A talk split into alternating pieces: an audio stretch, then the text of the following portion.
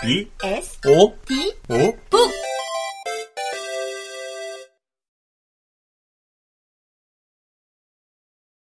말과 함께하는 꿈.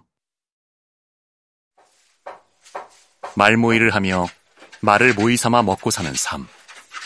생업. 살기 위한 일이 아니라 살아있는 일이다.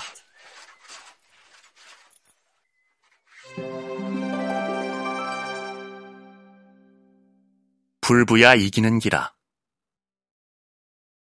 부러움은 삶에 별로 도움이 되지 않는다. 그것 때문에 배가 아프기도 하고, 그것 때문에 자신의 처지가 원망스러워지기도 한다. 게다가 그것이 시기와 질투로까지 번질 수 있으니 웬만하면 억눌러야 한다. 그런데 어린 딸내미가 부럽다. 녀석이 피아노 앞에 앉아 있을 때, 혹은 기타를 안고 있을 때 그렇다. 정신없이 널려있는 콩나물 대가리를 빼놓지 않고 손가락으로 눌러 음악을 만들어낸다. 박자를 수없이 쪼개고 점과 붙임줄로 밀고 당겨놨어도 박자를 놓치는 법이 없이 잘도 따라간다. 그것이 영 부럽다. 이 생글.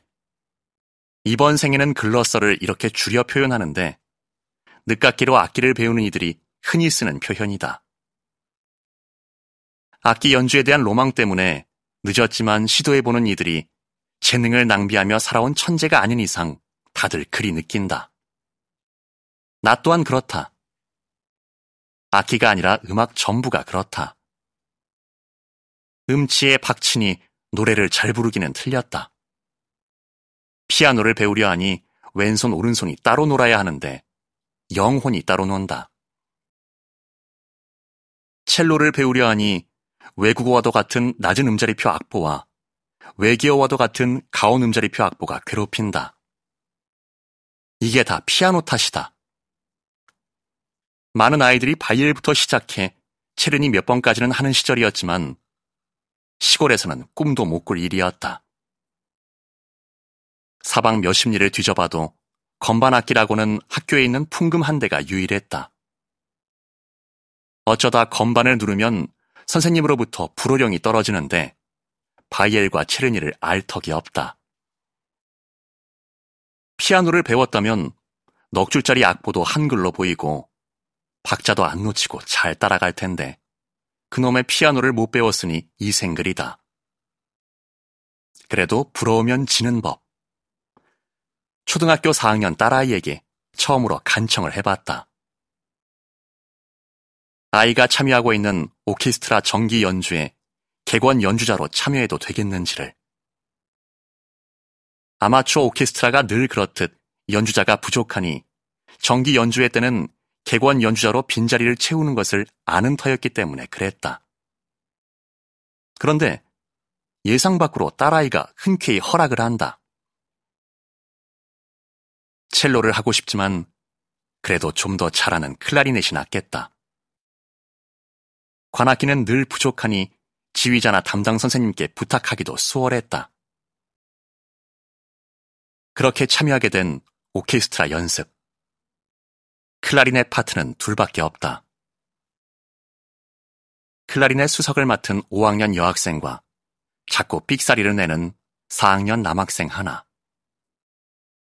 지휘자 선생님은 그 사이에 나를 앉히고 남학생과 함께 세컨드 클라리넷 파트를 맡기신다. 퍼스트 파트가 부럽긴 하지만 이것도 감지덕지다. 전문 객원 연주자들이 연습에 본격적으로 참여하기 시작한 무렵이라 아이들은 내게 전혀 이질감을 느끼지 못한다. 유일하게 퍼스트 클라리넷을 맡은 학생만은 전문 연주자 치고는 너무 못 부니 의심을 할 뿐이다.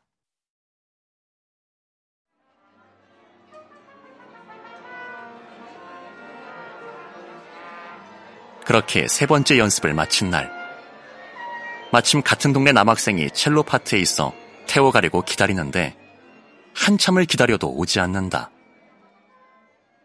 차 안에서 같이 기다리던 아이의 할머니가 걱정이 되시는지 같이 가보자 한다.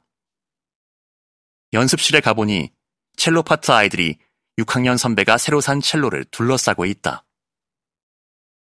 연습용 첼로와는 확연히 다른 첼로. 제작자 이름과 만듦새를 보니 몇 천만 원은 돼 보인다. 할머니는 아이의 손을 조심스럽게 이끌고 나와 차에 오른다. 셈이 많은 녀석이다. 쉬는 시간마다 첼로 선생님의 악기를 뚫어지게 쳐다보는 녀석. 선생님의 연주 소리를 홀린 듯 듣는 녀석이다. 저는 왜 선생님 같은 소리가 안 나요? 라는 질문을 끊임없이 하는 녀석이다. 선생님의 왼손가락 동작 하나하나를 오른손에 활 쏘는 동작 모두를 배우려고 애쓰는 녀석이다. 그래서인지 8명의 첼로 연주자 중 소리가 제일 낮다.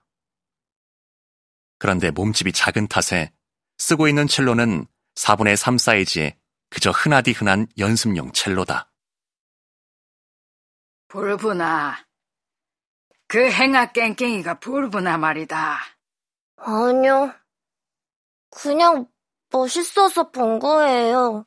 불부모. 니도 한나 사라. 애미한테 한나 사돌라 캐라. 어머니, 곧 full size 첼로로 바꿔야 할 텐데 너무 비싼 첼로는 뭐하게요.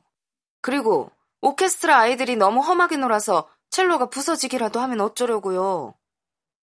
경상도 할머니답게 화끈한 말투다.